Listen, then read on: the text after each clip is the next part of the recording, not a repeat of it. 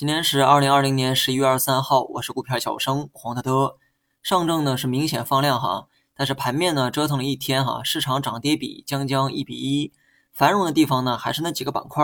周期股和金融股的上涨呢是可以理解的，说白了就是估值低，顺着周期在涨。而很多高估的这个板块近期呢都没怎么涨，比如说科技、食品、医药等等哈。不过这里面呢需要排除掉白酒，这个家伙个性太强，小酒企呢甚至掀起了炒作风。炒作之后呢，茅台又飘来了利好，市场有传言说茅台四季度加大了直销的投入，据说四季度直销渠道投放呢大于前三季度总和。那么这个可把茅台给吓坏了，从来都是乖宝宝的茅台呢立马发公告澄清，说四季度直销收入占比和前三季度相比不会有显著的变化。那么你听一听这话说的多委婉哈，就凭这个态度市场二话不说呢就给了 4% 的涨幅。那么同样是产白马的这个食品、医药都没敢涨，但是白马呢真的是一个特例，高估值面前还形成了炒作，涨幅呢虽然很诱人，但我的观点还是不变，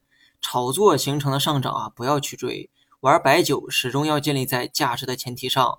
大盘今天呢最高冲击到了3431点，这个高度距离这个3458也所剩无几。站上中轴线的大盘呢果然有所表现，只要大盘保持在3330点，也就是中轴线的上方，那么我们对于趋势的态度呢始终可以乐观一些。中轴线呢给我们的是底气，有底气的情况下当然可以保持乐观的态度。至于目前呢由于涨到了这个上轨线附近，短期呢可能会面临调整。上周呢我就分析过这种图形，刚突破中轴线的时候你可以预期继续反弹，那么毕竟那个时候距离上轨的空间呢还比较远，那么反弹呢仍有余地。如今大盘最高摸到了3431点，那么这个高度显然是更靠近上轨线，能不能突破那都是后话，但既然来到了这个震荡区间的上轨，那么你的预期呢就要适当的收敛。目前距离上轨线仍有44点的空间，大盘呢可能还会有继续冲高的动作，